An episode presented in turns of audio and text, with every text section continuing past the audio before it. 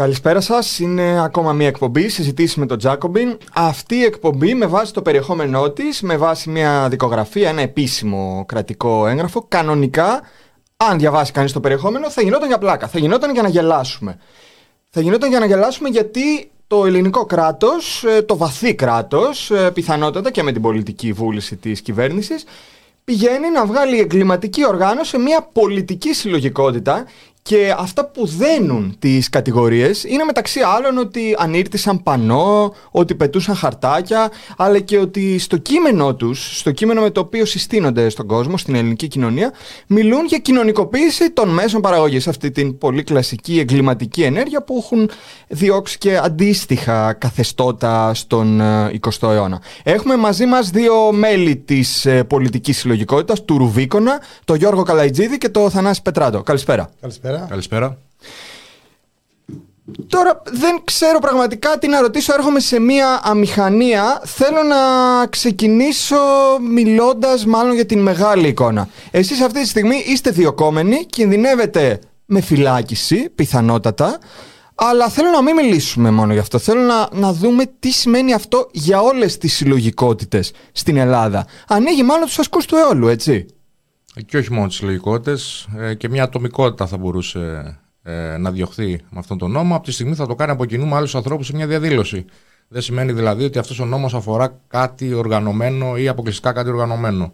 Διαδηλωτές, οι οποίοι ενδεχομένως να προβούν σε κάποιες κινηματικές κινήσεις, οι οποίοι δεν είναι από κοινού σε κάποια οργάνωση, μπορούν να ερμηνευθούν ως συμμορία και να οδηγηθούν στη φυλακή. Ε, πάνω από δύο άλλους, άμα είναι. Πάνω δηλαδή, από δύο. Στη διαδήλωση πάντα είναι πάνω από δύο και για να το οτιδήποτε θεωρηθεί πλημέλημα, δηλαδή διατάραξη οικιακής ειρήνης που ή αν κατέβει σε μια πορεία η οποία δεν έχει την άδεια της αστυνομίας με τους καινούριους νόμους, που είναι διατάραξη κοινωνιών, είναι πλημέλημα, είναι με, το κάνεις μαζί με, άλλους, με πάνω από δύο άλλους, πας φυλακή. Τόσο απλό. Ο συγκεκριμένος νόμος είναι σαφής. Ε, οι ποινές δεν έχουν ασταλτικό χαρακτήρα. Που αυτό σημαίνει ότι για να το ξεκαθαρίσουμε, δεν είναι μια ακόμα δίκη του Ρουβίκονα, δεν είναι μια ακόμα, ένα ακόμα κατηγορητήριο που στήθηκε στο Ρουβίκονα με την προοπτική να υπάρξουν κάποιες ποινές με αναστολή, με έφεση, με οτιδήποτε, που θα τις πληρώσει, που τέλος πάντων θα δημιουργήσει ένα κατασταλτικό πλαίσιο, θα δυσκολέψει την οργάνωσή μας και θα την περιορίσει. Εδώ μιλάμε για ανθρώπους που θα πάμε στη φυλακή. Ο καθένας σε μια συγκεκριμένη φυλακή. Χωρίς ε, ανασταλτικό χαρακτήρα η έφεση. Δηλαδή μπορεί να πας φυλακή και να αθωθείς μετά. Ας ξεκινήσω διαβάζοντας ένα απόσπασμα από το συγκεκριμένο έγγραφο. Περαιτέρω, η πλειοψηφία των δράσεων της οργάνωσης, με βάση την ασφάλεια, είναι παρεμβάσεις συμβολικού χαρακτήρα. Ανοίγουν εισαγωγικά. Ρήψη fake βολάν, ανάρτηση πανό και άλλα. Σε βάρος στόχων δημοσίου ή ιδιωτικού ενδιαφέροντος. Εγώ θα μπορούσα να χρησιμοποιήσω αυτή τη φράση για να υπερασπιστώ τον κατηγορούμενο. Εδώ όμως βλέπουμε ότι το κράτος τη χρησιμοποιεί για να κατηγορήσει. Πώς το βλέπετε αυτό, δηλαδή fake volant, πανό, μάλιστα μερικά έξω από την Ισραηλινή πρεσβεία, επίσης μεγάλο έγκλημα.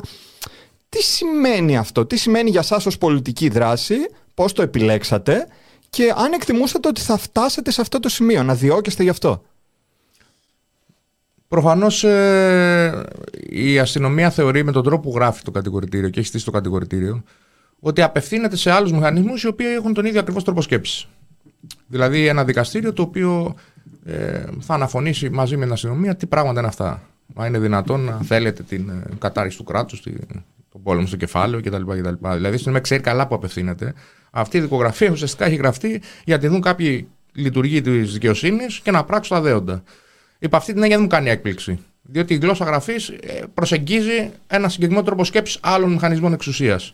Ε, από εκεί και πέρα, προφανώς ε, στο κατηγορητήριο έχουν μπει κινήσεις, παρεμβάσεις, οι οποίες ε, έχουν μια τεράστια γκάμα κινήσεων και παρεμβάσεων που χρησιμοποιεί πάρα πολλοί κόσμο.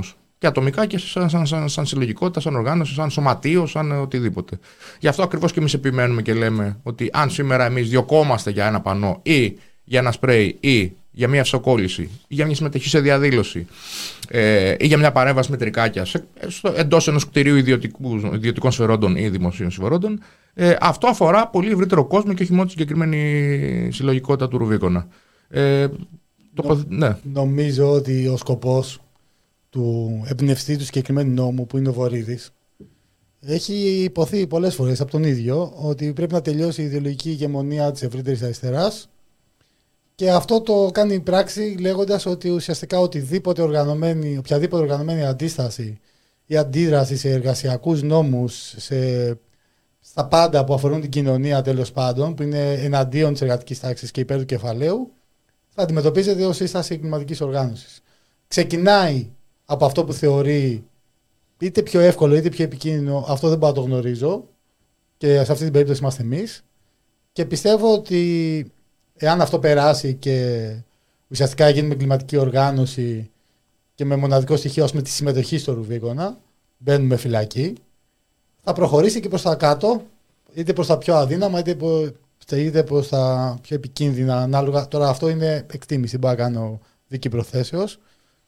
Αλλά σκοπός πιστεύω ότι είναι στην πραγματικότητα να σβήσει από το χάρτη οποιαδήποτε αντίδραση υπό το πλαίσιο της ιδεολογικής ε, επί της, εγκληματικής οργάνωσης. Ουσιαστικά μιλάμε για ένα νέο ιδιώνυμο. Και δεν είναι περίεργο όταν δούμε ποιοι είναι στην κυβέρνηση, ποιοι γράψαν αυτόν τον νόμο, οι ιδεολογικοί τους πρόγονοι στέλνανε κόσμο εξορίες επειδή απλά ήταν κομμουνιστές. Τώρα απλά θα βάζουν κόσμο φυλάκι επειδή ανήκουν σε οποιαδήποτε οργάνωση την οποία δεν συμφωνούν μαζί τους. Βέβαια, ε, να πούμε ότι προφανώς έχει ενοχλήσει την κυβέρνηση και την εξουσία γενικά ο Ρουβίκονε. Αλλιώς δεν θα άλλαζε ολόκληρο νόμο για τα μάτια μας και μόνο. Λοιπόν, ε, γιατί αυτός ο νόμος ήταν φωτογραφικός. Δηλαδή, λέγαμε από την αρχή, το Μάρτιο 22 και από δηλώσεις ε, αξιωματούχων της κυβέρνησης ότι αυτός ο νόμος αφορά το Ρουβίκονα. Το λέει πολλοί κόσμος ευρύτερα. Ε, δηλαδή, σε πηγαδάκια που συζητούσαν άνθρωποι αυτή η αλλαγή του νόμου, ποιους αφορά, ε, οι 9 στους 10 λέγανε αφορά το Ρουβίκονα προφανώς.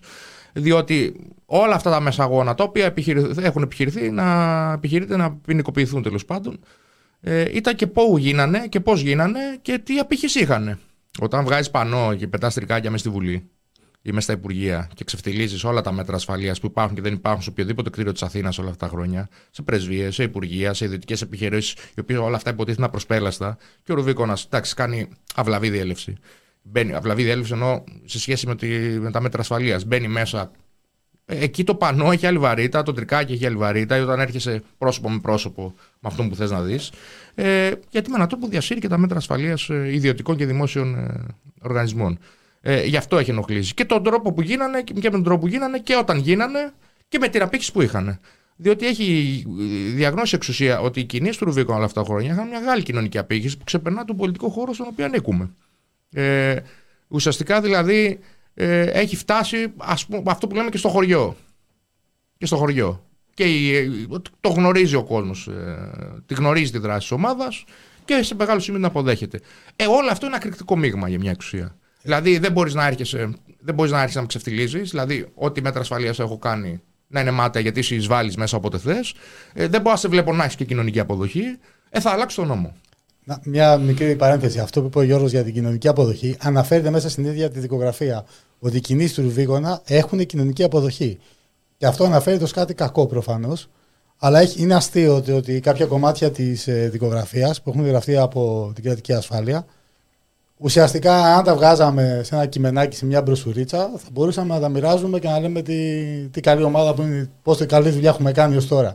Γιατί ακριβώς αναγνωρίζει και ο εχθρός την κοινωνική αποδοχή. Και ακριβώς αυτό είναι που φοβάται στην ουσία και αυτός είναι ο λόγος ο βασικός που μας προσπαθούν να μας κάνουν κλιματική οργάνωση. Μιλήσατε για τις δράσεις, όμως ε, νομίζω ότι ένα ιδιαίτερα απειλητικό σημείο για οποιαδήποτε προσπάθεια της κοινωνίας των πολιτών να οργανωθεί δημοκρατικά τώρα είναι και το ότι εδώ πέρα φαίνεται να δένει εντός πολλών εισαγωγικών την δικογραφία κάτι που αφορά ένα στρατηγικό στόχο. Δηλαδή, αναφέρει ασφάλεια, Όσον αφορά την ταυτότητα της οργάνωσης, χαρακτηριστικό είναι το ακόλουθο χωρίο το οποίο περιλαμβάνεται σε κείμενο. Μιλάει εδώ για το κείμενο πολιτικής ταυτότητας του Ρουβίκονας, το Ρουβίκονας GR, όπου μεταξύ άλλων σημειώνουν. Επιδιώκουμε την απαλωτρίωση των μέσων παραγωγής και τη λειτουργία τους από τους εργαζόμενους στα πλαίσια μιας τόσο συλλογικά όσο και αποκεντρωμένα σχεδιασμένης παραγωγής και κατανάλωσης εδώ πέρα θα άξιζε να μας εξηγήσει κάποιος. Λέει, είναι χαρακτηριστικό. Είναι χαρακτηριστικό πιανού πράγματος. Για ποιον είναι χαρακτηριστικό; Τι ακριβώς σημαίνει αυτό; Θέλω να πω, όλες οι συλλογικότητες που έχουν σχέση με την αριστερά ή με τον αντιεξουσιαστικό χώρο, με τον ένα ή με τον άλλο τρόπο θέλουν τα μέσα παραγωγής να περάσουν στην κοινωνία. Να το ποινικοποιήσουμε αυτό. Αυτό το είχαν οι εργατικοί στην Αγγλία από τα πιο μετριοπαθή σοσιαλδημοκρατικά εντός εισαγωγικών κόμματα. Το είχαν στο καταστατικό τους μέχρι πολύ προσφάτως. Ε, κοίταξε, ούτως ή άλλως κάνουμε ένα ταξίδι στον χρόνο. Σαν χώρα, σαν κοινωνία. Και επιστρέφουμε στο παρελθόν. Επιστρέφουμε στο παρελθόν γιατί, οκ, θα πας εσύ, σαν Αβραμίδης, θα κολλήσεις αφίσα με άλλους πέντε, θα σε ορίσουν ως συμμορία, θα, πεις, θα μπεις φυλακή. Και στο πλαίσιο αυτού του ταξιδιού που κάνουμε στο παρελθόν και αρχίζουμε και αναπολούμε παλιές εποχές, ε, εδώ οι κύριοι θα σου πει εμφορούνται από επικίνδυνες κομμουνιστικές, αναρχικές ιδέες. Αυτές οι ιδέες πρέπει να παταχθούν. Εμένα μου κάνει καμία εντύπωση ο τρόπος σκέψης και αφήγησης, κρατικής αφήγησης αυτού του πράγματος, διότι αφού επιστρέφουμε όλοι μαζί στο παρελθόν και βλέπουμε πράγματα τα οποία υποτίθεται τα είχαμε ξεχάσει, τώρα θα έχουμε και τις ε, επικίνδυνες ιδέες που εμφορούνται τα συγκεκριμένα κομμουνιστικά αναρχικά στοιχεία. Αυτή είναι η ουσία της δίωξης. Και γι' αυτό πιστεύουμε κι εμείς ότι δεν θα σταματήσει σε εμάς. Γιατί ακριβώς ε, οι άνθρωποι το έχουν πει πολλές φορές. Σκοπός τους είναι η ιδεολογική ηγεμονία. Πλέον μετά τις τελευταίες εκλογές, εγώ θεωρώ πλέον θεωρούν ότι δεν υπάρχει αντίπαλος και μπορούν να κάνουν τα πάντα. Και πιστεύω ότι ετοιμάζουν την τελική επίθεση προς την κοινωνία. Και η, τελική επίθεση προς την κοινωνία θα περάσει πρώτα απ' όλα από αυτούς που αντιστέκονται με τον ένα με τον άλλο τρόπο. Αυτό πιστεύω ότι είναι ο σκοπός τους. Το έχουν πει ξεκάθαρα οι άνθρωποι. Δεν, μιλάμε τώρα για τον Γυριάδη, τον Βορύδη, Χατζηδάκη, δεν μιλάμε για τίποτα ανθρώπους που δεν είναι ξεκάθαροι. Μιλάμε και για τον Φλωρίδη. Και τώρα, αν την πάμε τη συζήτηση και στη δημόσια σφαίρα, είναι πάρα πολύ πιθανό ότι επίσης με πλημελήματα μπορεί να μπουν στη φυλακή όχι πολιτικές συλλογικότητες ε, ριζοσπαστικές. Μπορεί να μπουν δημοσιογράφοι που θα φάνε μια αγωγή και μια μήνυση. Δηλαδή, ενώ στο εξωτερικό αν θίξεις κάποιο μεγάλο συμφέρον, πιο πιθανό είναι ότι θα φας αγωγή σε κάποιες από τις χώρες δεν μπορεί καν να φας μήνυση. Μπορεί να φας μήνυση για ένα πλημέλημα, συκοφαντική δυσφήμιση, ας πούμε. Ναι, ναι. Γιατί είπες κάτι ενάντια σε κάποιον επιχειρηματία, είπες, ας πούμε, να μην απολύονται άνθρωποι, κάτι τόσο εγκληματικό, να φας εκεί μια μήνυση και να μπεις και φυλακή. Θεωρητικά μπορεί να γίνει αυτό σε δημοσιογράφους, έτσι. Μα γι' αυτό λέω την επίθεση σε όλη την κοινωνία. Απλά θα ξεκινήσει από αυτούς που αντιστέκονται και μετά θα περάσει προς τα κάτω. Είναι δεδομένο αυτό.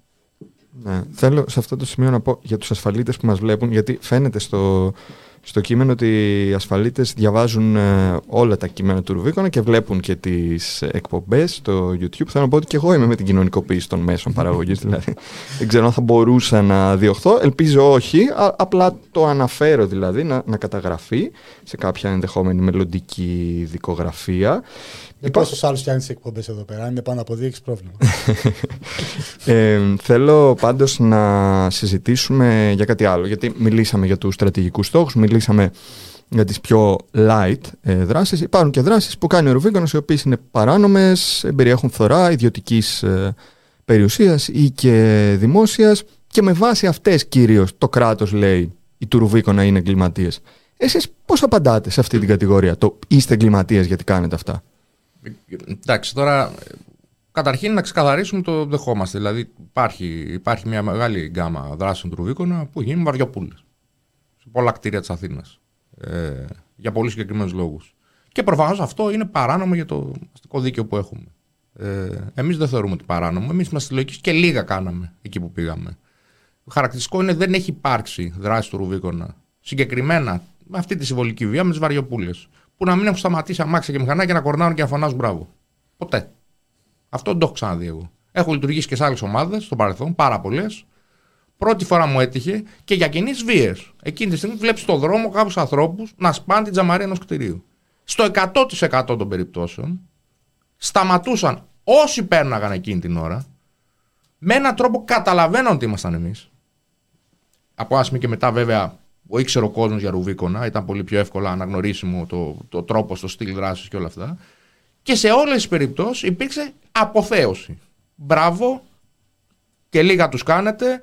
Μπορώ να πω πάρα πολλές περιπτώσεις και να τρώμε εδώ μια ώρα. Αλλά σε κάθε περίπτωση. Πες μία. Ε, τα διόδια. Τα διόδια στο Κιάτο. Ήταν τότε ο συγκεκριμένος δρόμος Καρμανιόλα που είχαν πεθάνει εκατοντάδες άνθρωποι, διότι παίρναν τα λεφτά τα διόδια, παίρναν τα λεφτά εργολάβοι για να φτιάξουν ένα έργο, ένα έργο την περιβόητη εθνική Αθηνών πατρών. Που δεν είχε φτιαχτεί ποτέ. Κορίνθου πατρών. Συγγνώμη, Κορίνθου πατρών. Λοιπόν, ε, και απλά πέραν κάποιοι άνθρωποι βάζαν λεφτά στην τσέπη. Και υπήρχαν συνέχεια ε, θανατηφόρα ε, τροχέα. Όταν πήγε ο Ρουβίκονας εκεί, ε, και ήμουνα και εγώ μεταξύ αυτών, κάναμε λαμπόγιαλο τα διόδια. Ε, μιλάμε για μια αποθέωση των αυτοκινήτων που πέρναγαν εκείνη την ώρα. Σε ένα πράγμα που του ευνηδιάζει, του βλέπει εκεί ξαφνικά. Συνήθως σε αυτές τις περιπτώσεις ο κόσμος φοβάται, μπορεί να φωνάζει τι κάνετε και τέτοια. Λοιπόν, είναι τόσο ξεκάθαρη η στόχη που έχει εκφράσει ο Ρουβίκονας, τη συμβολική του βία, τόσο ξεκάθαρη, στο πού γίνεται, πότε γίνεται και για ποιους λόγους γίνεται, που είναι κοινωνικά νομοποιημένη. Από τη στιγμή που είναι κοινωνικά νομοποιημένη, προσέξτε, όχι νομοποιημένη από τα άτομα του δικού μας πολιτικού χώρου, από ένα ευρύ φάσμα κόσμου. Δεν μας ενδιαφέρει τότε αν είναι πολυνομικά ε, παράνομη. Αν θεωρείται παράνομη. Δεν μας ενδιαφέρει. Θα μας ενδιαφέρει πολύ περισσότερο αν κάναμε μια δράση παρέμβαση που θα ήταν νόμιμη, αλλά κοινωνικά απονομιμοποιημένη. Δηλαδή, αν κάναμε κάτι το οποίο είναι νόμιμο, αλλά είναι ηθικά απαράδεκτο, δεν θα το κάναμε. Αν στείνατε διόδια και παίρνατε τα λεφτά του κόσμου αυτό, που απλά πάει πούμε, στη δουλειά Αυτό, ας πούμε, είναι νομιμότατο. Τα διόδια λειτουργούσαν νομιμότατα. Δεν είχες καμία κατηγορία που το έκανες. Λοιπόν, όμως για μένα είναι έγκλημα να παίρνεις λεφτά από κόσμο τον οποίο τον στέλνεις να, να σκοτωθεί μέχρι την πάτρα. Αυτός μου είναι νόμιμο. Δεν μου λέει κάτι εμένα. Οπότε αυτοί οι άνθρωποι, οι περισσότεροι από αυτούς τους ανθρώπους, κάνουν κακουργήματα καταρχήν, οι άνθρωποι της εξουσίας. Κακουργήματα, μην πούμε τα τελευταία παραδείγματα για τα τέμπη, για τις πλημμύρες στη Θεσσαλία, για τις πυρκαγιές. Και βασικό κατάλογος είναι ατελείωτος. Αυτοί οι άνθρωποι κάνουν κακουργήματα, κάνουν νόμιμα κακουργήματα και εμείς κάνουμε παράνομα πλημελήματα τα οποία αποθεώνει ο κόσμος. Εδώ να πω κάτι. Ο Βουλγαράκη κάποτε έλεγε ότι είναι νόμιμο είναι και ηθικό. Εμείς το βλέπουμε λίγο αντίθετα. Δηλαδή, ό,τι είναι ηθικό έχει και, είναι κοινωνικά νόμιμο. Δηλαδή, τώρα αναφέρθηκαν τα τέμπη. Ε, ο Ρουβίκονα έσπασε τη, τα γραφεία της Hellenic Train, έσπασε 10 τζαμαρίες. Εντάξει, πήγαμε 67 άτομα της ομάδας, πήγανε. Τρεις περίπου Όχι, η 50, ώρα. 57 νομίζω. 57, όσα, 57. όσα και τα θύματα που είχαν δηλωθεί. Τρεις περίπου η ώρα, 4 του Μαρτίου, γράφει το κείμενο της ασφάλειας. Δράστες μέλη της οργάνωσης εισήλθαν στο προάβλιο χώρο του Υπουργείου Υποδομών Μεταφορών και Δικτύων, στην οδό Τάδε, ανήλθαν από εξωτερική σκάλα στην ταράτσα του Υπουργείου και ανήρτησαν στην πλαϊνή πλευρά αυτού πανό, στο οποίο αναγραφόταν η φράση δολοφόνη και ένα, ολογράφος ένα, αστέρι. Εγώ τώρα θέλω να ρωτήσω το εξής. Επειδή έχουμε μιλήσει τελευταία και με τη Μάρια Καριστιανού, η οποία είναι πρόεδρος του Συλλόγου των ε, Οικογενειών των Θυμάτων των Τεμπών. Αλήθεια, αν τη ρωτούσαμε ποιος από όλους αυτούς που εμπλέκονται σε αυτή την ιστορία είναι εγκληματίας; Αυτή δεν μας έλεγε ο Ρουβίκονας, ο οποίος πήγε και έγραψε δολοφόνη και ένα ολογράφος, ένα αστέρι. Δηλαδή, είναι τώρα αστεία πράγματα αυτά, αλλά για την ακρίβεια δεν είναι αστεία. Είναι πολύ σοβαρά με την έννοια του ότι από ό,τι φαίνεται υπάρχει πολιτική βούληση. Αυτό το αστείο έγγραφο που έχουμε μπροστά μας να γίνει δικογραφία και να στείλει ανθρώπους στη φυλακή. Συγγνώμη που διακόπτω. Όχι, μα έτσι είναι. Μα και εγώ δεν παίρνω καν αυτή την κίνηση για το συγκεκριμένο. Α πούμε ότι σπάσαμε πέντε τζάμια. Και εμείς είμαστε κλιματική οργάνωση. Και οι άνθρωποι που ευθύνονται για 57 ανθρώπους τι είναι; Δηλαδή, να το πω κι αλλιώς. Αν πρέπει η δικαι- η δικαιοσύνη να είναι αναλογική, βασικός κανόνας του οποιο- του οποιοδήποτε Ε, όχι, δικαϊκού όχι συστήματος, του αναρχικού δικαίου, του όχι, αστικού του- δικαίου. Ναι, ναι, αλλά του οποιοδήποτε θα πω εγώ. Ότι πρέπει να είναι αναλογική και να τηρεί το κοινό περιδικαίου αίσθημα. Εμείς, επειδή αυτοί που σπάσαν τα τζάμια, τα μέλη του Ρουβίκονα, να πάνε 12 μήνες φυλακή. Αυτοί που ευθύνονται για 57 νεκρούς, τι πρέπει ακριβώς να γίνει; Ποια είναι η αναλογική ποινή που αντιστοιχεί και, ποιοι, και τι ακριβώς πρέπει να γίνει για να τηρήσουμε το κοινό περιδικαίου αίσθημα; Α το κάνουμε έτσι. Μα, ε, Εδώ τώρα μιλάμε Υπουργείο Μεταφορών σε αυτή τη χώρα. Ε, Εμείς κάναμε μια παρέμβαση. Δηλαδή, μπήκαν μέλη του Ρουβίκονα στο Υπουργείο Μεταφορών, το οποίο φυλάσσεται πάρα πολύ καλά. Αυτό είναι αντικειμενικό γεγονός. Έχει μεγάλη αστυνόμευση, όπως όλα τα Υπουργεία. Και από την εμπειρία σου. Και όλο το... Ε, Ναι, και συγκεκριμένα και απέναντι το Πεντάγωνο. Μπήκανε μέλη του Ρουβίκονα στο Υπουργείο, δεν τους πήρε χαμπάρι κανείς. Ανέβηκαν στην ταράτσα του κτηρίου, βγάλαν γιγαντοπανό, δεν πήρε κανείς είδηση και φύγανε. Και βγήκανε, βγήκε η φωτογραφία. Ε, Και θεώρησαν, γιατί αν- το προανέφερα και πριν, ότι αυτό ξεφτιλίζει κιόλας με έναν τρόπο τα μέτρα ασφαλείας και δείχνει κιόλας ότι αυτοί οι άνθρωποι είναι ανίκητοι. Δηλαδή, οργανωμένες δυνάμεις μπορούν να κάνουν παρεμβάσεις πολύ αποτελεσματικές που τους εκθέτουν. Ε, Όμως, πού έγινε αυτή η δράση, στο Υπουργείο Μεταφορών. Διότι να σε ενημερώσω ότι έχουμε Υπουργείο Μεταφορών. Υπάρχουν κάποιοι άνθρωποι που πληρώνονται με πάρα πολλά λεφτά το μήνα, υπουργοί, υφυπουργοί, παρατρεχάμενοι γραμματείς, οι οποίοι κανονίζουν να έχουμε ασφαλείς μεταφορές στη χώρα. Δηλαδή να μπαίνουμε στο τρένο, στο πλοίο, στο αεροπλάνο και να φτάνουμε στον προορισμό μας. Όμορφα, ωραία και άνετα. Λοιπόν, αυτό αποδείχθηκε στα τέμπη. έχουμε Υπουργείο Μεταφορών. Δηλαδή, και η είδηση δεν θα πρέπει να είναι ότι μπήκε ο Ρουβίκονας στο Υπουργείο Μεταφορών. Ότι μπήκε ο Ρουβίκονας σε ένα κτίριο που αυτό αποκαλείται Υπουργείο Μεταφορών. Διότι μεταφορές δεν υπάρχουν. Ασφαλή τουλάχιστον. Την πήρε τη δουλειά μια εταιρεία που είναι άχρηστη. Πήραν τα λεφτά, πήραν και τις μίζες. Προφανώς αυτά γίνονται μέσω πάρες ή παίρνεις τη δουλειά, παίρνω εγώ αυτά που κανονίζουν πάντα. Ε, και το αποτέλεσμα ήταν φυσικά από όλο αυτό το πράγμα που συνέβη με τα τέμπη, ε, με τους νεκρούς, με τα τρένα που συγκρούστηκαν, με, με, με, με, με, οι κατηγορούμε για αυτήν την υπόθεση να είμαστε εμείς που βάλαμε πανό σε αυτούς που θεωρούν ότι διαχειρίζονται ασφαλείς μεταφορές στη χώρα. Θέλω να σημειώσω εδώ ότι συνήθως σε αυτές τις συζητήσεις προσπαθώ να μην υπερβαίνω το ρόλο του δημοσιογράφου και απλά να κάνω ουδέτερες υποτίθεται αντικειμενικές ερωτήσεις να μιλούν οι άνθρωποι, τα υποκείμενα. Εδώ η συζήτηση έχει πάρει αυτήν την τροπή ακριβώς γιατί παραβιάζει στοιχειώδη δημοκρατικά, ε, όχι απλά αισθήματα, στοιχειώδη δημοκρατικά δικαιώματα, δυνάμει για όλους τους ανθρώπους που μπορεί να αντιδράσουν σε οτιδήποτε. Και μιας και ανέφερες για την Hellenic Train, ε, εναντίον της οποίας επίσης έχετε μια, κάνατε μια δράση που υπάρχει στη, στο κείμενο που αναφέρουμε, να πούμε ότι ανεξάρτητα από το αν συμφωνεί ή διαφωνεί κάποιος με το Ρουβίκονο. Εγώ διαφωνώ για παράδειγμα, συμμετέχω σε μια άλλη συλλογικότητα, είμαι μια άλλη πολιτική παράδοση κτλ. κτλ. Εμένα μου φαίνεται πολύ ενδιαφέρον ότι κάποτε φωνάξαμε όλη η γενιά μου ε, ε, εσείς μιλάτε για κέρδη και ζημιές, εμείς μιλάμε για ανθρώπινες ζωές. Κάποια χρόνια μετά πάει μια συλλογικότητα και το εφαρμόζει αυτό στην πράξη σπάζοντας και δύο τζαμαρίες.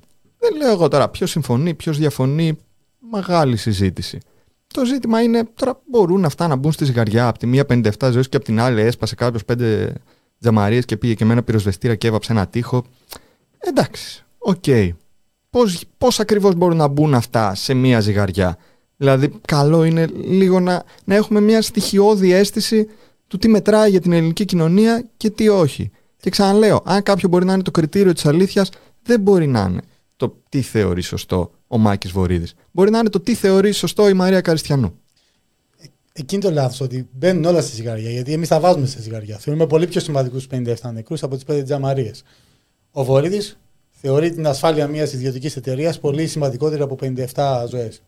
Αυτό είναι το νόημα. Αυτό πρέπει να πάρει όλη η ελληνική κοινωνία και να τα βάλει σε μια ζυγαριά. Τι θεωρεί πιο σημαντικό και να πράξει ανάλογα. Γιατί για απέναντι τα βάζουν στη ζυγαριά σίγουρα και θεωρούν ότι πάνω απ' όλα είναι τα κέρδη τους, πάνω απ' όλα είναι η ομαλή λειτουργία του καπιταλιστικού συστήματος και του κράτους και όλοι οι άλλοι, είτε ζούμε είτε πεθαίνουμε, είμαστε αναλώσιμοι. Για την ακρίβεια, αν μιλάμε κιόλας, θα πάμε και φυλακή. Και να πεθάνουμε δεν έγινε και τίποτα. Η ελληνική κοινωνία πρέπει να καταλάβει, πρέπει. Καλό θα ήταν για την ίδια καταρχήν, και κομμάτι της είμαστε κι εμείς, να, να τα βάλεις στη ζυγαρία και να δει τι θέλει. Θα συνεχίσουμε ε, οργανώνοντας τη συζήτηση στους ίδιους άξονες, δηλαδή απαγγέλλοντας αποσπάσματα από το συγκεκριμένο έργο τέχνης που έχουμε μπροστά μας, αναφέρει ασφάλεια. Η συνεχής και αδιάκοπη δράση της οργάνωσης αποσκοπεί μεταξύ άλλων στη διαμόρφωση περιβάλλοντος κοινωνικής ανομίας, εντός του οποίου καθίσταται ευχερέστερη η καταφυγή σε αντικοινωνικές δράσεις και η στρατολόγηση ανθρώπινου ακροατηρίου, ιδίως νεαρού πληθυσμού, εξορισμού λόγω του νεαρού της ηλικίας του, ευάλωτου, με την κατάλληλη μετεξέλιξη σε κάθε είδους ριζοσπαστικοποίηση. Εδώ επίσης προκύπτουν πολλά ερωτήματα. Καταρχήν, η ριζοσπαστικοποίηση είναι κάτι κακό. Περάσαμε κάποιον νόμο που λέμε ότι η ριζοσπαστικοποίηση των ανθρώπων είναι κάτι που πρέπει να διώκεται. Και δεύτερον, τι θεωρεί τους νέους ανθρώπους εδώ ο συγγραφέας; Τους θεωρεί δηλαδή de facto ευάλωτους. Άρα είναι αυτοί ευάλωτοι. Εντάξει, αυτοί που βγάλαν το, την κυβέρνηση με 41% δεν είναι ευάλωτοι. Αλλά αυτοί που, βγάλανε, αυτοί που μπορεί να στηρίξουν μια ριζοσπαστική δράση αμέσως βαφτίζονται χαζοί περίπου. Δεν ξέρω. Εδώ πέρα δεν ξέρω πώς να, να διατυπώσω την ερώτηση. Θέλω απλά ένα σχόλιο. Ναι, το σχόλιο δικό μου είναι ότι ε, κάθε εξουσία που θεωρείται απειλείται εκδηλώνεται. Και εκδηλώνεται και με τον τρόπο που αναφέρει και αφηγείται τα πράγματα. Ε, κάθε οργάνωση αντιμετωπίζεται από την εξουσία και από, τον, και την κάθε κυβέρνηση με, με δύο συγκεκριμένους τρόπους. Η, η, η εξουσία και η κυβέρνηση ασχολείται με μια συγκεκριμένη οργάνωση και φτιάχνει δικογραφίες, αρχίζουν οι διώξεις κτλ, κτλ. Ή δεν το κάνει, την αφήνει ήσυχη. Ε, για να αφήσει ίσχυη μια οργάνωση σημαίνει υπάρχουν εξής λόγοι. Είσαι κάτω από τα ραντάρ. Δεν σε ξέρει καν. Δηλαδή πάει ένα χαρτί τώρα στον Υπουργό και λέει τι θα κάνουμε με την τάδε οργάνωση. Και λέει, ποια είναι αυτή. Έχεις αμεληταία δράση τέλος πάντων. Ή σε αφήνουν ήσυχο διότι με έναν τρόπο παίζει το παιχνίδι τους. Δηλαδή στη μεγάλη εικόνα και μεγάλη αφήγηση της εξουσίας σου λέει άστου αυτούς, διότι παρότι αυτά που κάνουν, εμείς τα χρησιμοποιούμε υπέρ μας. Και ο τρίτος τρόπος είναι επειδή λειτουργούν παρασκηνιακά. Τα έχεις βρει. Άλλα λες δημόσια και άλλα κάνεις στο υπόγειο. Ε, όταν όμως ασχολείται η κυβέρνηση και η εξουσία μαζί σου, σημαίνει ότι απειλείς. Πρώτον, δεν τα έχεις βρει παρασκηνιακά μαζί τους. Δεύτερον, σε ξέρουν και είσαι απειλητικός. Δηλαδή, οι δράσεις σου θεωρούν ότι απειλεί την εξουσία που έχουν στα χέρια τους. Ε, και κατά κύριο λόγο ε, η επιρροή.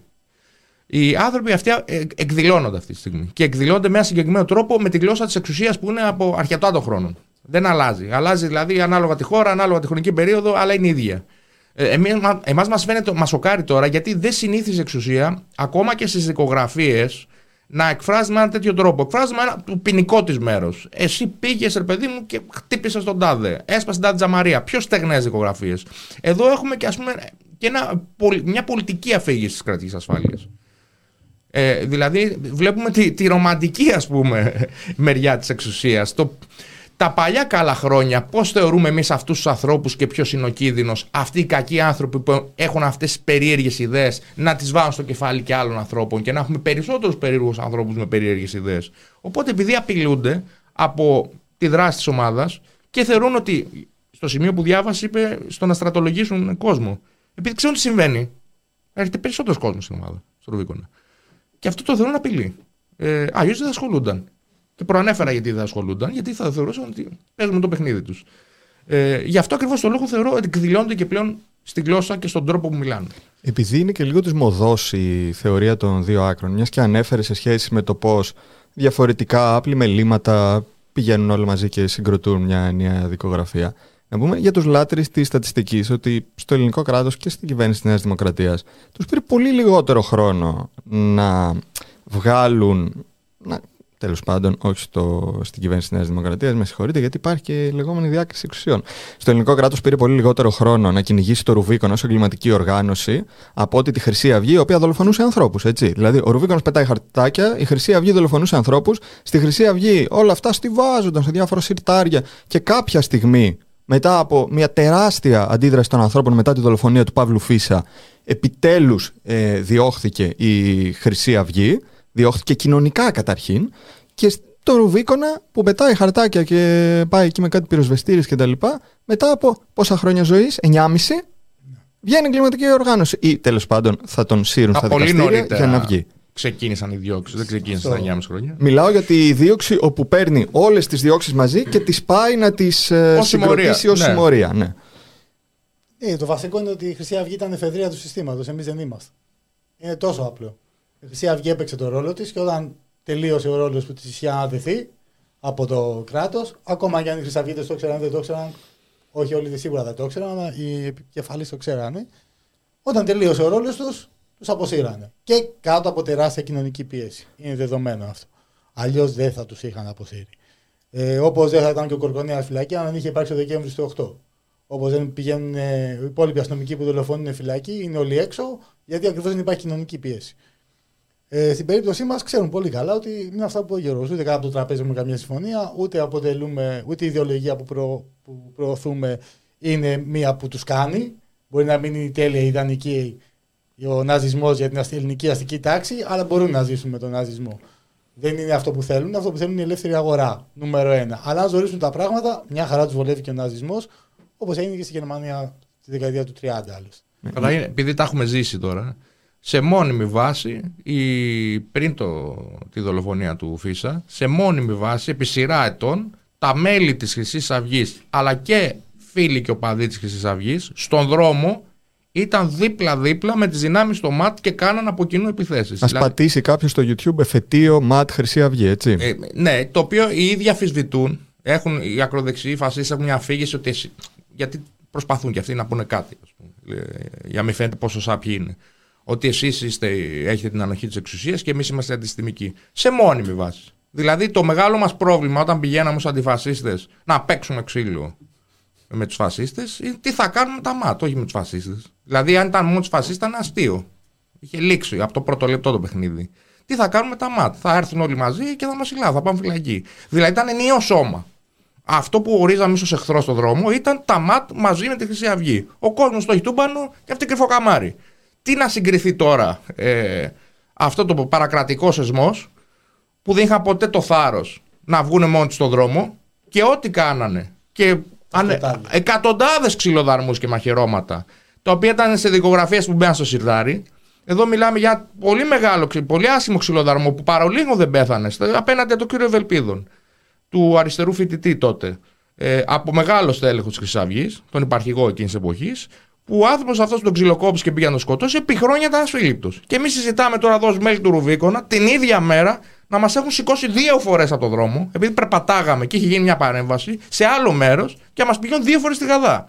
Για να καταλάβεις, περπάταγα στον δρόμο και με μαζέψαν απαγωγή και με πήγαν στη Γαδά, με αφήσαν και μετά από δύο με ξαναπήραν άλλοι από το δρόμο και με ξαναπήγαν. Δεν συγκρίνονται οι καταστάσεις και δεν συγκρίνονται τα δύο μέρη. Ξαναλέω, αυτή η σύγκριση γίνεται μονάχα με μια διασταλτική έννοια, διότι συζητιέται στη δημόσια σφαίρα οι κυρίαρχες ιδέες, ο κυρίαρχος λόγος προσπαθεί να ταυτίσει τα λεγόμενα δύο άκρα, επομένως ε, και εμείς καλό είναι να συζητάμε πάνω σε αυτό και να μπορούμε να αποδομούμε τον κυρίαρχο λόγο, γι' αυτό και το έθεσα. Τα δύο άκρα είναι η εξουσία και το παρακράτος, το οποίο είναι συνειδηπόροι σε μόνιμη βάση και απλά υποχωρεί λίγο ή δημιουργούν μια κατάσταση υποτιθέμενων διώξεων στο παρακράτος ανάλογα με το αν υπάρχει Κοινωνική πίεση. Κοινωνική πίεση. Το ένα άκρο είναι αυτό. Το άλλο είναι ο κόσμος του αγώνα. Η κοινωνία βασικά. Ο κόσμος της βάσης. Αυτός που υποφέρει και διεκδικεί τα δικαιώματά του. Υπάρχουν δύο άκρα, αυτά είναι.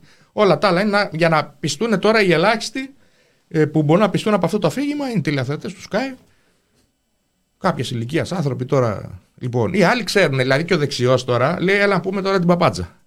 Που δεν την πιστεύουν οι ίδιοι. Να πούμε την παπάτσα η οποία μπορεί να περάσει. Λες οι τηλεθεατές του Sky, απλά να πούμε ότι η τηλεθεάτρια του Sky ήταν και εκείνη η γιαγιά που ανέφερε στην προηγούμενη συνέντευξη ο Γιάννης Χατζίκο, η οποία σας βρήκε να, να σβήνετε τις φωτιές και σας είπε Γεια, σας έχω δει από το Sky. Έτσι. ναι, εντάξει. Ναι, ναι. Ε, εκεί πέρα είναι αυτό που φοβούνται όμως. Γιατί η πραγματική δράση στον δρόμο, στην κοινωνία, ε, μπορεί να σπάσει αυτή την προπαγάνδα. Και γι' αυτό το λόγο γίνεται ό,τι γίνεται. Πάμε να συνεχίσουμε με κάποια αποσπάσματα.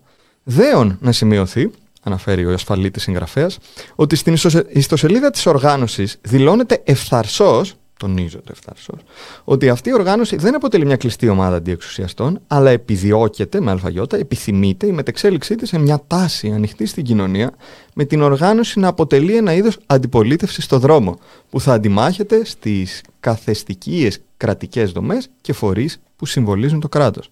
Έχετε θράσος λοιπόν. Ε, κινείστε φθαρσό, έτσι. Ε, και δημόσια. Καλά, προφανώς. Ε, είναι στρατηγικός στόχος της ομάδας να γίνουμε όσο να περισσότεροι και περισσότερες. Ε, και αυτό που τους φοβίζει, διότι δεν, δεν είναι απλά ότι το έχουμε στόχο. Είναι ότι βήμα-βήμα, αργά και σταθερά, πραγματοποιείται ο στόχος. Ε, και αυτό τους φοβίζει, διότι αν είχαν μια ολιγομελή ομάδα του Ρουβίκονα που χρόνια τώρα έκανε αυτά που έκανε και τους δημιουργούσε πρόβλημα, φανταστείτε ένα Ρουβίκονα με χιλιάδες άτομα. Α φανταστούμε αυτή τη στιγμή, αν στην Αθήνα υπήρχαν χιλιάδες μέλη του Ρουβίκον, τι θα συνέβαινε σε αυτή την πόλη. Και όχι μόνο αυτό, ποιοι θα φοβόντουσαν από αυτήν την εξέλιξη. Ήταν, θα ήταν πολύ συγκεκριμένοι άνθρωποι που θα φοβόντουσαν από αυτήν την εξέλιξη και όχι μόνο άνθρωποι της εξουσίας. Και οποιοδήποτε εκμεταλλεύεται τους εργαζόμενους και τις εργαζόμενες, θα το έχει ως εφιάλτη. Εδώ υπάρχει ένα θέμα όμως. Ποια συμμορία επιθυμεί το άνοιγμά της στην κοινωνία; Δηλαδή, είναι λίγο παράλογο όλο αυτό που λένε, γιατί οποιασδήποτε, όλες οι πολιτικές οργανώσεις όλου του κόσμου, από οποιοδήποτε κομμάτι του οποιοδήποτε πολιτικού χώρου και να είναι, το βασικό πράγμα που θέλουν είναι το άνοιγμα στην κοινωνία και το μεγάλωμά τους. Εγώ δεν ξέρω πολλές εγκληματικές οργανώσεις που να θέλουν άνοιγμά τους στην κοινωνία. Ναι, δεν το λες και πολύ είναι τσάγεφ, ας ναι, πούμε. Ναι, ναι, βέβαια, να προσθέσω κάτι άλλο. Καμία πολιτική οργάνωση δεν έχει βγει και έχει πει: Παιδιά, θέλουμε να έρθει κανείς. Δηλαδή, κάνα μια ομάδα, αλλά άμα έρθει κάποιος θα τον διώξουμε. Θεωρώ ότι από τα πολιτικά κόμματα μέχρι την τελευταία ομάδα του αριστερού αναρχικού χώρου, όλοι λένε φτιάξαμε μια ομάδα για να έρθουν κι άλλοι. Δεν φτιάξαμε μια ομάδα για να παίξουμε τάβλη. Όπως προκύπτει από τα στοιχεία της δικογραφίας, αναφέρει ο ασφαλίτης συγγραφέας, κύρια χαρακτηριστικά της δράσεώς του είναι η οργάνωση, καθώς και η διαρκής στρατολόγηση νέων μελών. Αυτή η τακτική έχει επιφέρει διαχρονικά τη συνεχή ένταξη στην ομάδα ατόμων, τα οποία ουδέποτε στο παρελθόν είχαν αντίστοιχη δράση, με αποτέλεσμα να καθίσταται δυσχερή η ταυτοποίησή τους από τις αστυνομικές αρχές. Αναφέρει ξαναλέω ασφαλή συγγραφέας. Επιπρόσθετα, η στρατηγική αυτή παρέχει ευελιξία στην επιλογή των κατάλληλων μελών από μια ευρεία γκάμα μελών με διάφορα χαρακτηριστικά.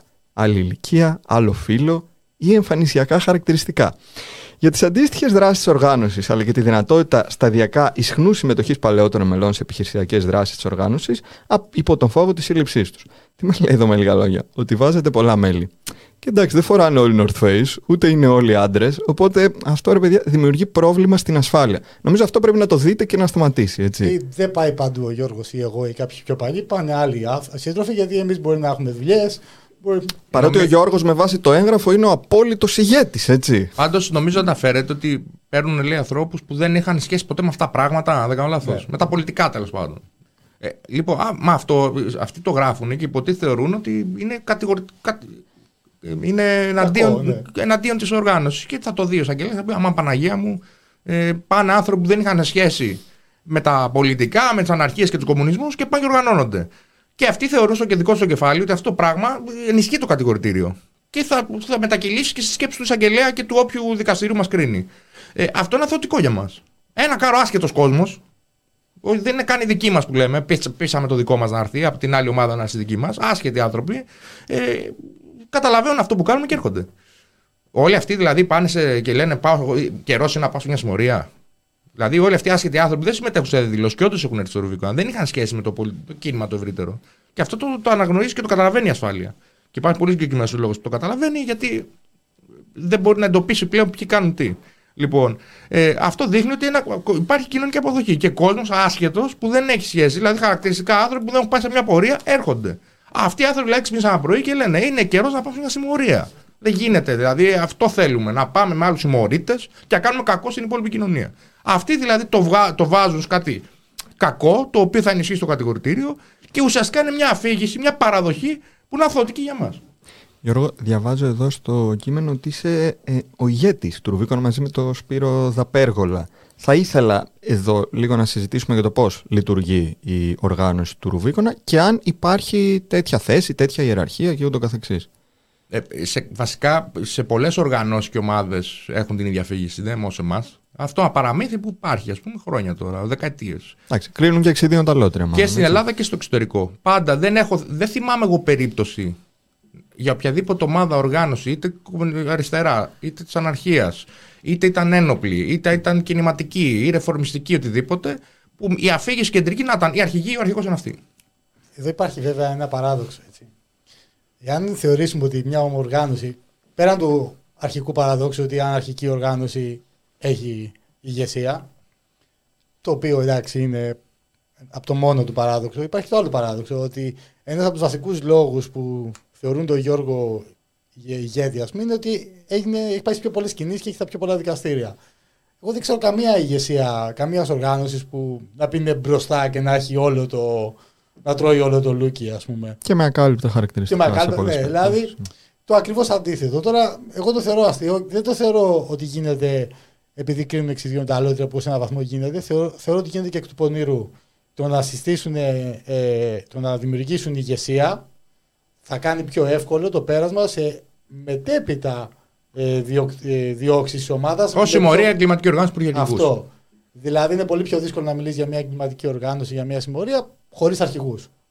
Δηλαδή νομίζω γίνεται λίγο και εκ του πονηρού. Πάντω να προσθέσω κάτι, ότι τι σημαίνει ακριβώς ηγεσία γενικώς, όχι σε μια αναρχική ομάδα, για να το ξέρουμε να το καταλάβουν και οι ασφαλίτες. Λοιπόν, η ηγεσία τι σημαίνει; Ότι αν εμείς τώρα οι τρεις μας ένα τραπέζι, εγώ είμαι αρχηγός, λέω σε σένα και στο Ανάση να βγείτε και να κάνετε αυτό. Αυτή είναι η ηγεσία. Το να ανοίξω εγώ πρώτος την πόρτα, να πάω και να είναι θέμα αν θα ακολουθήσετε εσεί δύο ή όχι, και να σου πω μπορείτε να έρθετε και εσείς παιδιά, αυτό δεν είναι ηγεσία. Ναι. να το χαρακτηρίσω ότι κάτι άλλο. Κορόιδο μπορεί να είσαι. Ηγέτης δεν είσαι. Λοιπόν, η ηγεσία έχει αυτά τα χαρακτηριστικά. Δίνει εντολές σε άλλους ανθρώπους. Ε, στη συγκεκριμένη περίπτωση, και να το πούμε και με αριθμούς, ε, είμαστε στην ευχάριστη θέση σε κάθε οριζόντια συνέλευση ομάδας να έχει ο καθένας και η καθεμία το δικαίωμα και είναι η μοναδική ομάδα του κινήματος και το υπερασπίζουμε αυτό και με στοιχεία.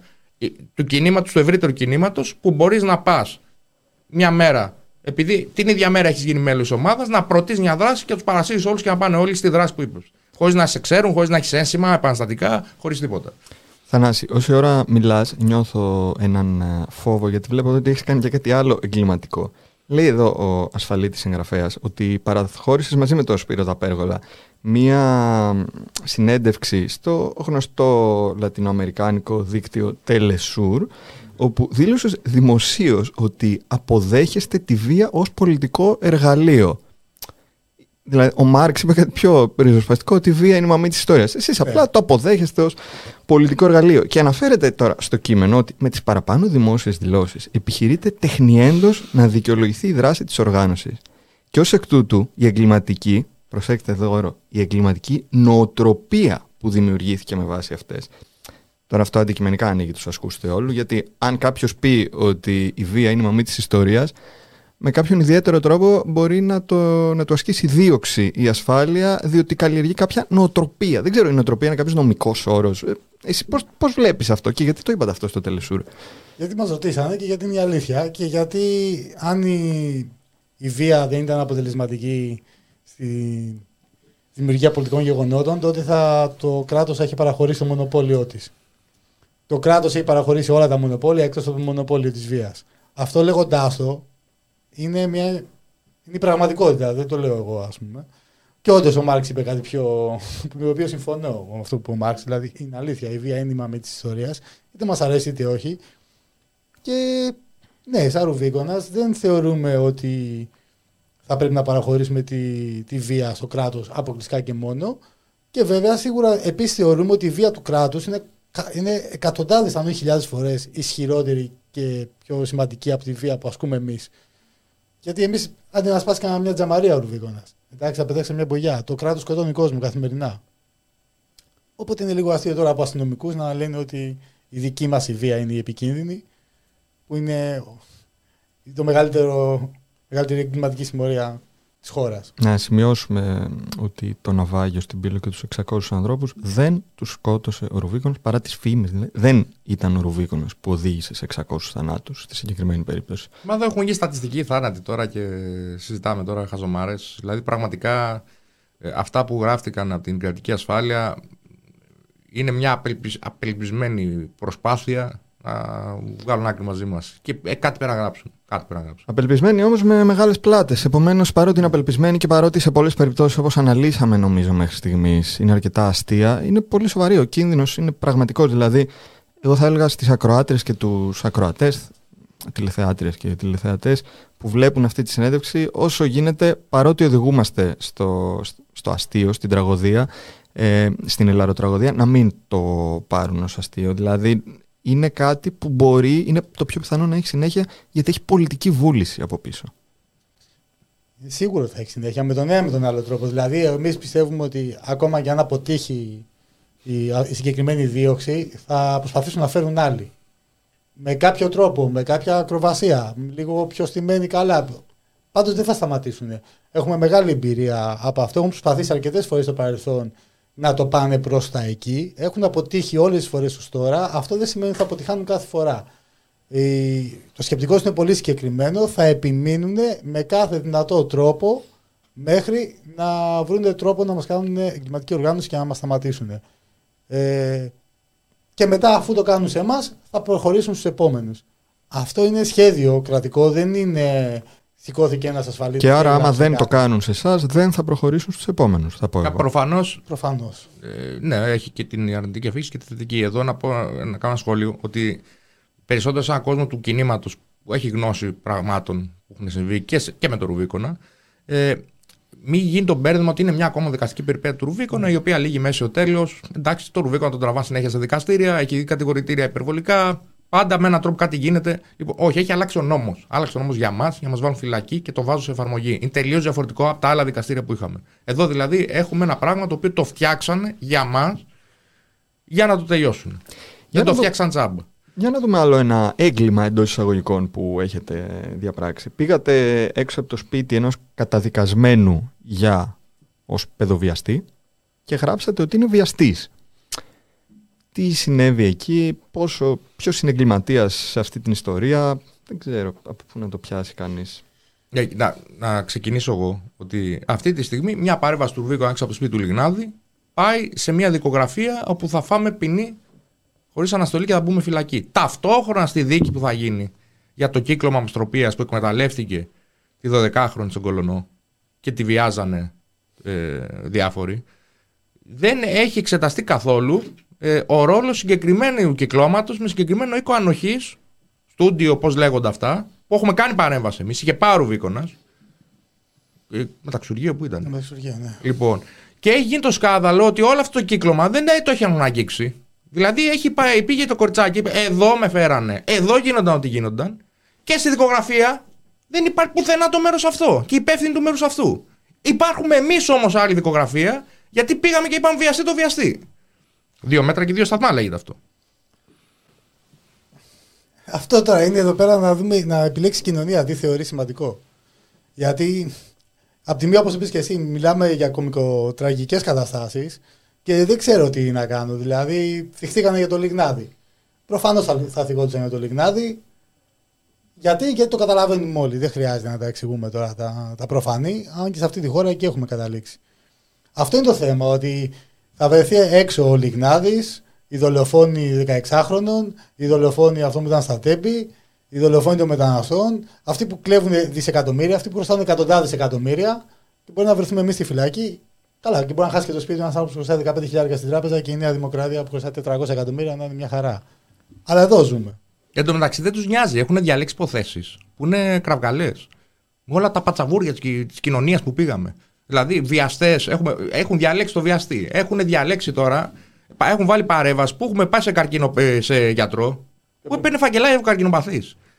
Δηλαδή, θα πάμε στο δικαστήριο και αν το, το δικαστήριο δεν είναι, τι να πω, μιλημένο ή ακροδεξιή, ε, δηλαδή μπορεί να σου δώσει το χέρι που είναι μπράβο με, εκεί που πηγαίνατε, άνθρωποι μου.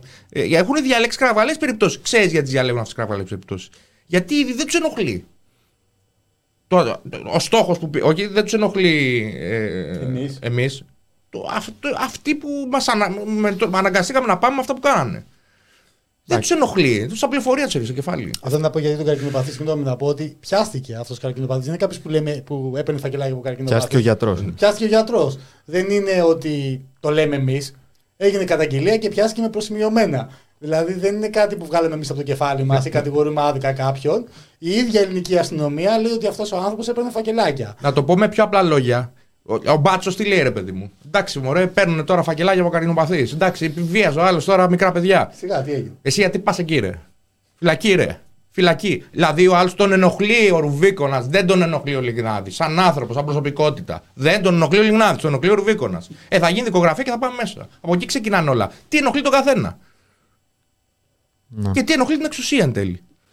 Να πούμε εδώ ότι ανάμεσα σε άλλα βλέπουμε ότι αναφέρεται στο συγκεκριμένο κείμενο πως πήγατε και πετάξατε φυλάδια, παρένθεση fake volant, με βάση τον ασφαλίτη συγγραφέα, τα οποία α- ανέγραψαν τις φράσεις. Τα κέρδη τους είναι κρίμας, οι θάνατοι των εργατών είναι δολοφονίες των εργοδοτών, ούτε βήμα πίσω, οργάνωση και αγώνας. Εδώ τι διαβάζουμε, πού ακριβώς είναι το έγκλημα εδώ; Είναι πραγματικά εντυπωσιακά κάποια σημεία, έτσι. Να πούμε το έγκλημα είναι στο ότι έχουμε ρε- α- ε, ε, αριθμούς ρεκόρ, όχι απλά εργατικών ατυχημάτων, αλλά θανατηφόρων εργατικών ατυχημάτων. Και αυτή η χρονιά είναι ρεκόρ σε σχέση με όλους τους προηγούμενους. Ναι. ε.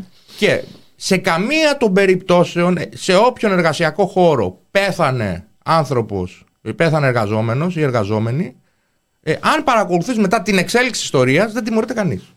Κανείς. Και υπάρχουν όλες οι προϋποθέσεις να υπάρξει και δεύτερος, τρίτος, τέταρτος, πέμπτος νεκρός στο συγκεκριμένο χώρο εργασίας που έγινε. Γι' αυτό και κάποιοι συγκεκριμένοι χώροι εργασίας που έχουμε πάει και με Βαριοπούλος και καλά κάναμε και πήγαμε και τα κάναμε ίσωμα, λοιπόν, είναι γνωστοί εργασιακοί χώροι που είναι νεκροταφεία εργαζομένων. Ναι.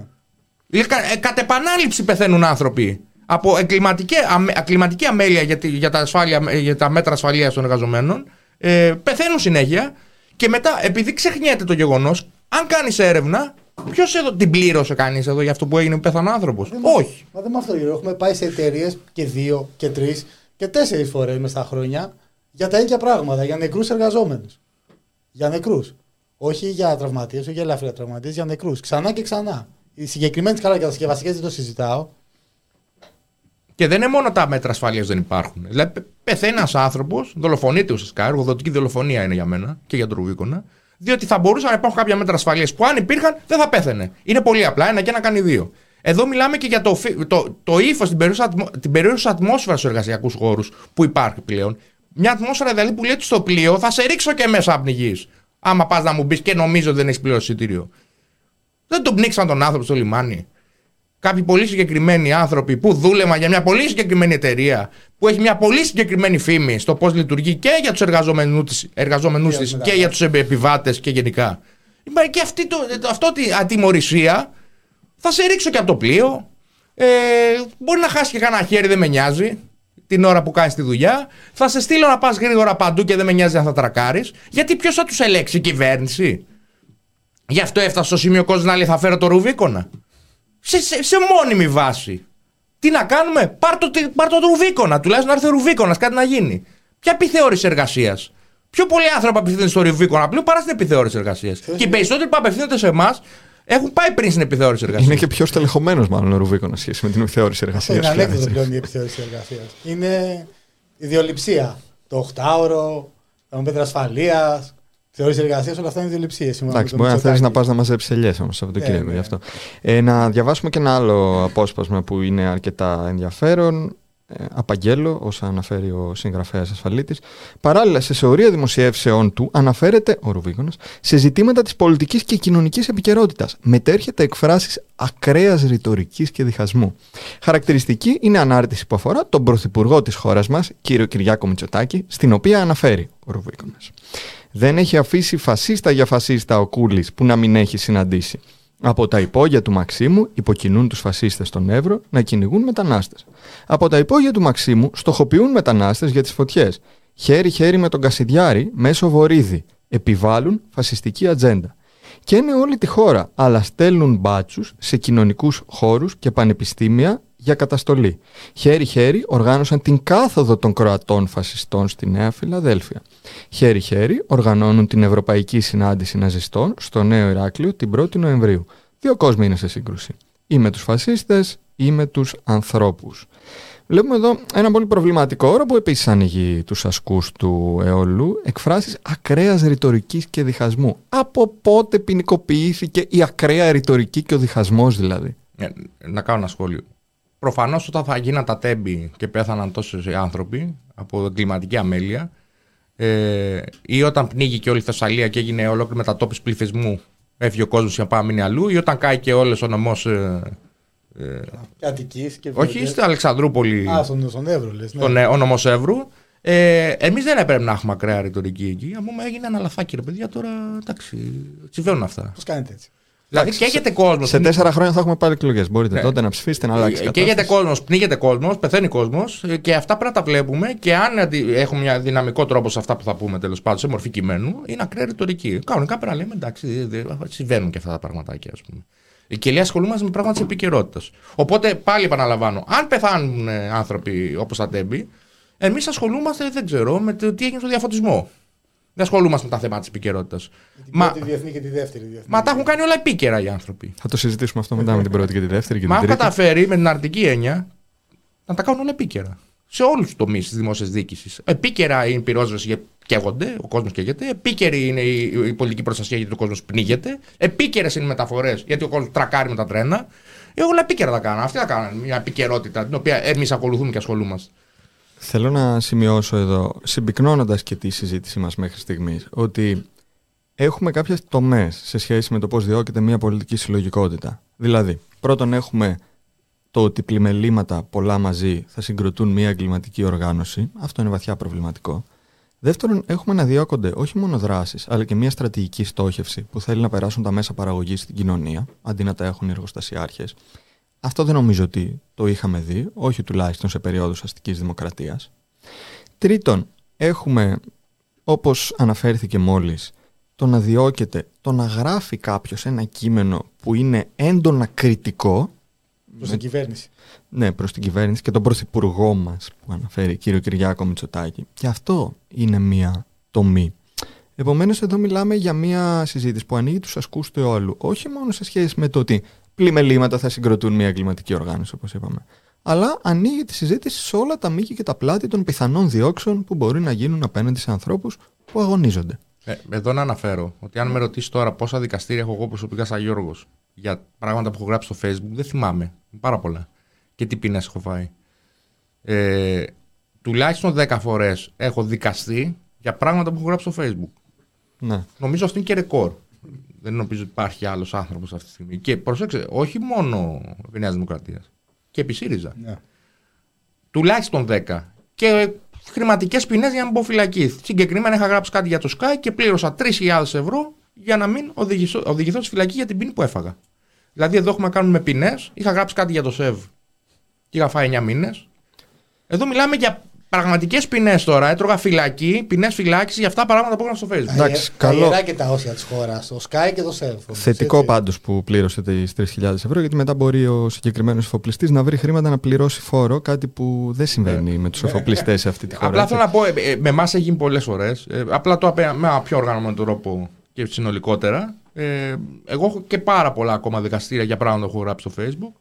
Ε, δεν είναι ότι μου μπλοκάρουν τη σελίδα δηλαδή. Είναι, και τι- ήταν φοβερό ότι όταν με καταδικάζανε για αυτό το πράγμα, καλά προφανώς λόγω ότι είμαι μέλος του Ρουβίκονα, συνολικά με κρίνανε και σαν μέλος του Ρουβίκονα, τα σκεπτικά τους. Δηλαδή τα σκεπτικά αυτά που διαβάζει στην έκθεση. Τα ίδια λένε δικαστές. Σε μια παρέα είναι. Οι άνθρωποι με τον ίδιο τρόπο σκέφτονται. Άντε να πέσει σε καμιά καλή έδρα τώρα να σου κάτσει κέντα. Έχεις Μηδέν πάει- πρά- ε, το- Να κάτσει σε καλή έδρα μηδέν πράσινο. Έχεις Zero. πάει και Βαρκελόνη στο παρελθόν; Όχι. Δεν έχεις πάει Βαρκελόνη. Όχι. Ωραία, εντάξει. Άρα αυτό δεν προστίθεται στα. Μέσα στην εγκλήματα, Ισπανική έτσι. πρεσβεία πήγαμε όμως. Μπουκάραμε μέσα. Θεωρείται Μπουκάραμε. ισπανικό έδαφο, άρα τικ, μετράει. Ναι, μετράει. Η κατηγορία βέβαια τότε, όταν μπήκαμε μέσα στην πρεσβεία της Ισπανίας, καταφέραμε και πηδήξαμε τον μπαλκόνι και μπήκαμε μέσα, ήταν ότι πήγαμε σε οργανισμό κοινής ωφέλειας. Δημόσια υπηρεσία. και Δημόσια κοινή υπηρεσία κοινής ωφέλειας. Ήταν το κατηγορητήριο. Η Ισπανική πρεσβεία το ξέρεις εσύ ότι είναι δημόσια υπηρεσία κοινής ωφέλειας. Δηλαδή θα πήγαινες να, να πας εκεί να ζητήσεις, πώς το λένε, γνήσιο υπογραφής στον Ισπανό πρέσβη. Είναι ωραίο γιατί, by the way, μαθαίνετε και νομικά έτσι με Όχι, όλα αυτά. νομικά Με τόσες ξέρουμε αρκετά. δικογραφίες. Όχι, τα, τα διδάσκουμε τώρα. δεν τα μαθαίνουμε ακόμα. Απλά εγώ θα ήθελα να ρωτήσω έτσι όποιον δικαστή. Άσε το ακροατήριο μας ακούει αυτή τη στιγμή. Τους δικαστές. Διαβάζοντας αυτό ότι κάνουμε κριτική στον Πρωθυπουργό και ασχολούμαστε με τα πολιτικά ζητήματα του τόπου, θα ήθελα όποιος δικαστής μας δικάσει να μου πει ποια άλλη εγκληματική οργάνωση έχει δικάσει που ασχολείται με- δημόσια με τα πολιτικά κείμενα και με τα πολιτικά δρόμενα και κάνει κριτική. Και Αν καταρχήν, μας βρει άλλη τέτοια εγκληματική οργάνωση, να μας το πει και εμάς. και καταρχήν, αν δεν ασχοληθούμε με τον Πρωθυπουργό, με ποιον θα ασχοληθούμε; Με τον τροχονό μα στην Ομόνια. Μα είναι φοβερό δηλαδή. Αλλά φαίνεται και μια δουλοπρέπεια τώρα σε αυτό. Τον κύριο Πρωθυπουργό μας. Ο τρόπος γραφής δεν έχει δουλοπρέπεια. Σου λέει να το βάλουμε και αυτό, να φανούμε τι καλοί που είμαστε. Εδώ, Πάρουμε προσπα- μια εδώ- προαγωγή. εδώ είμαστε εδώ πέρα όλοι για τον Πρωθυπουργό μας. Αλλά οφείλει προφανώς μια οργάνωση, ε, πολιτική οργάνωση της αριστεράς του αρχικού χώρου να ασχολείται με την εξουσία και την ε, ηγεσία της εξουσίας. Δηλαδή τους ανθρώπους που είναι ψηλά. Γιατί αν δεν ασχολούμασταν με τον Πρωθυπουργό, θα υπήρχε άλλη αφήγηση. Ότι πάνε κυνηγάμε τον κάθε κακομύρι. Μπορεί ο ίδιος ασφαλής να έγραφε. Γιατί δεν κυνηγά τον Πρωθυπουργό και σας φταίει τώρα ο τελευταίος τροχός αμάξης. Δηλαδή υπάρχει μια αφήγηση για κάθε τι που κάνεις. Να. Μιας και ανέφερες το διεθνές πεδίο, πάμε και σε ένα από τα τελευταία αποσπάσματα που θα διαβάσουμε σήμερα, θα απαγγείλουμε. Βλέπω εδώ ότι πήγατε και ρίξατε στο οδόστρωμα και στο πεζοδρόμιο και στο προάβλιο Μη συνεχίζει, δεν το μπορώ. του κτηρίου της Φτάνει. Ισραηλινής Μας πρεσβείας. ακούν και παιδιά. Ισραήλ κράτος δολοφόνος, έγρα, δο, κράτος δολοφόνων έγραφε, αλληλεγγύη στον λαό της Παλαιστίνης, εντάξει, αυτό νομίζω είναι και το πιο εγκληματικό, δηλαδή με, με δυσκολία βγήκε από το στόμα μου, και εν είδη υπογραφής στη φράση, αμφίπλευρα, ούτε βήμα πίσω, οργάνωση και αγώνας, ρουβίκονας, συνοδευόμενοι ξανά, είστε αδιόρθωτοι, από μαύρο αστέρι με το γράμμα ρου. Ε, και στο κέντρο του το λογότυπο της οργάνωσης. Μετά επιβιβαστήκατε στα δίκυκλα και αποχωρήσατε.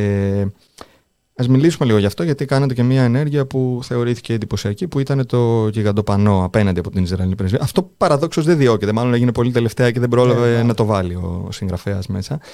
Τι είχε γίνει εκεί και πόσο κακό είναι κάποιος να γράφει αλληλεγγύη στο λαό της Παλαιστίνης ένα fake Holland. Από πού να το πιάσει τώρα το συγκεκριμένο θέμα. Ε, σύμφωνα με τελευταίες πληροφορίες, οι νεκροί, οι δολοφονημένοι από το Ισραηλινό κράτος του τελ- του τελευταίου διαστήματος είναι 20.000, αν δεν κάνω 20.000 λάθος. περίπου, ναι. Μια ελληνική πόλη έχουν πεθάνει. Και πολλοί από αυτούς είναι παιδιά. Αυτό το Ισραηλινό κράτος που δολοφονεί παιδιά Καλά, μες στι δεκαετίες, αλλά τώρα νομίζω έχουμε ξεπεράσει κάθε θηριωδία που είχαμε συναντήσει στο παρελθόν και έχει δολοφονήσει 20.000 ανθρώπους.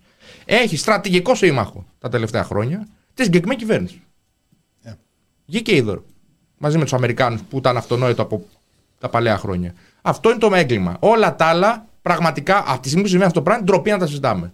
Ε, πάμε στο, στη συγκεκριμένη κίνηση. Ενώ είναι αυτές οι κινήσεις που μας φτιάξαν την δικογραφία. Πώς έρχεσαι εδώ, κύριε, και ενώ είσαι στην πρεσβεία του Ισραήλ δίπλα, ανεβαίνεις στο απέναντι κτίριο, βάσουν και ελεύθερο κοπευτή με αυτή την έννοια. Και ρίξει. Ξεφτυλεί πάλι όλα τα μέτρα ασφαλείας και βάζεις τη μεγαλύτερη σημαία που βγει στην Ευρώπη. Το οποίο δεν κατηγορία. Αν δεν κάνει μήνυση το, η εταιρεία που, μπή, που μπήκαμε μέσα, γιατί είχε μια εταιρεία εκεί. Αν αυτοί δεν κάνουν μήνυση, που ανεβήκαν απλά χρησιμοποίησαν τα σκαλιά και πήγαν στα ράτζα, μας πειράξανε. Δεν υπάρχει κατηγορία. Είναι ο ξεφτυλισμός. Προφανώς βγήκε ο πρέσβης και είδε τη σημαία απέναντι. Γιατί μάθαμε ότι τον φυγαδεύσαν με τζιπ. Βγήκε, έφυγε με τζιπ και έφυγε. Ε, είναι... τη σημαία. Φαντάζεσαι τώρα βγαίνει στο παράθυρο της πρεσβείας και βλέπει μια τεράστια σημαία του Παλαιστίνη απέναντί σου. Μπορεί να την είδαν οι, κουκου... Αξία ανεκτήμητη. οι κουκουλοφόροι που ήταν στην ταράτσα της πρεσβείας, όπως καταγράψαμε σε κάποιες από τις προηγούμενες διαδηλώσεις σε αλληλεγγύη προς την Παλαιστίνη. Κάτι πήγες να πεις όμως. Ναι, λέω ρε παιδί μου ότι τώρα το κράτος του Ισραήλ έχει μια, μια, μια συμμαχία με την Ελλάδα η οποία δεν μπορεί να, δεν μπορεί να, ε, να υπάρχει άλλη άποψη. Δεν μπορεί να διαταράσσεται αυτό το πράγμα. Εδώ ολόκληρος Άδωνης άλλα έλεγε πριν 15 χρόνια και Αλλά τώρα ξοπίστησε. είναι μια χαρά είναι το Ισραήλ. Βέβαια δεν ξέρω, με τους Εβραίους μπορεί να έχει πρόβλημα. Με το κράτος του Ισραήλ είναι κομπλέ. Εμείς είμαστε ανάποδα. Δεν έχουμε κανένα πρόβλημα με κανέναν Εβραίο. Με το κράτος του Ισραήλ έχουμε πρόβλημα. Και με όποιον υποστηρίζει τη δολοφονική ε, πολιτική του κράτους του Ισραήλ. Είτε είναι Εβραίος είτε όχι. Για να το ξεκαθαρίσουμε. Ο Άδωνης μπορεί να, όπω έλεγε ο πατέρας του Πλεύρη, δεν έχουν ιστορία οι Εβραίοι να το πιστεύει ακόμα, αλλά το κράτος του Ισραήλ είναι ισχυρό, οπότε πρέπει να το γλύφει. Εμείς δεν είμαστε τέτοιοι, είμαστε άλλοι. Ναι. Να σημειώσουμε σε αυτό το σημείο της συζήτησης ότι πριν από μερικές ημέρες συνελήφθησαν κάποια μέλη της ΛΑΕ επειδή συμμετείχαν σε μια διαμαρτυρία που ακύρωσε χωρίς βία μία εκδήλωση εντός του Αριστοτελείου Πανεπιστημίου Θεσσαλονίκης στην οποία εκδήλωση μιλούσαν πολλοί άνθρωποι κάποιοι εκ των οποίων ήταν ακροδεξιοί και ένα από τα καλέσματα που είχε βγει και ήταν πέριξ του Αριστοτελείου Πανεπιστημίου μιλούσε ενάντια στο ολοκαύτωμα και είχε αντισημιτικά σχόλια. Βέβαια, στα κυρίαρχα μέσα αυτής της χώρας δεν αναφέρθηκε αυτό, δηλαδή ότι μια συλλογικότητα ακύρωσε μια αντισημιτική πιθανότατα εκδήλωση, αναφέρθηκε ότι ακύρωσε μια εκδήλωση ελεύθερης διακίνησης ιδεών. Επομένως, είναι αρκετά ενδιαφέρουσα αυτή η αντιφατικότητα που αναφέρεις, δηλαδή άνθρωποι που διαδηλώνουν σε αλληλεγγύη προς την Παλαιστίνη, την ίδια στιγμή να διαδηλώνουν για τα δικαιώματα των Εβραίων, φυσικά. Είναι και στην ιστορία αυτής της χώρας, έτσι. Το ΕΑΜ και ο Ελλάς σε μεγάλο βαθμό υπερασπίστηκαν όσο μπορούσαν τους Εβραίους απέναντι στις αρχές κατοχής. Να πάμε τώρα προς το τέλος της ε, συζήτησής μας. Δεν ξέρω αν θα θέλατε να προσθέσετε κάτι. Θα θέλετε να ζητήσετε συγγνώμη για όλα αυτά τα εγκλήματα όπως τα fake volant. Είναι λίγο αργά πλέον. Ε, Επίσης θέλω να πω, επειδή η βασική, η βασική κατηγορία θα είναι αν είμαστε μέλη του Ρουβίκονα ή όχι. Εγώ το λέω από τώρα, ας πούμε, επειδή είμαι στην δικογραφία, είμαι μέλος του Ρουβίκονα και είμαι εξαιρετικά υπερήφανος που είμαι μέλος του Ρουβίκονα. Και ας κάνουμε ό,τι θέλουμε αυτό. Ναι, εγώ θέλω να πω ότι θεωρούν ότι αν φυλακίσουν συγκεκριμένους ανθρώπους του Ρουβίκονα θα τελειώσει ο Ρουβίκονας. Υπάρχει πλάνο από την αρχή της, ε, του τρόπου που οργανωθήκαμε που περιλαμβάνει κάθε πιθανή εξέλιξη των πραγμάτων. Δηλαδή, τι θα κάνει ο Ρουβίκονα και πώς θα λειτουργήσει, αν συμβεί, αν βγει εκτός νόμου, αν μπουν κάποιοι άνθρωποι στη φυλακή, αν μπουν συγκεκριμένοι άνθρωποι στη φυλακή. Υπάρχουν όλα τα, τα πράγματα τα οποία είναι οργανωμένα. Μην έχουν καμιά αυταπάτη δηλαδή. Το βασικό σε αυτό είναι ότι είμαστε αναρχικοί. Δεν έχουμε ηγεσία ώστε να κόψουν το κεφάλι και να ηρεμήσουν. Μην έχουν αυταπάτη, θα τελειώσουν με εμάς, εάν γίνει αυτό το πράγμα. Μπορεί να γίνει χειρότερα για αυτά τα πράγματα. Δηλαδή, Λέω εγώ τώρα. Δεν είμαστε, χαλαρά. Δεν είμαστε κάποιο είδους ιεραρχική οργάνωση η οποία παίρνει στους επικεφαλείς τους τα πιο σημαντικά στελέχη και τελειώνει η οργάνωση. Και να, να, μια ιστορία που λέει πάντα Θανάσης. Τη χρυσή γέφυρα.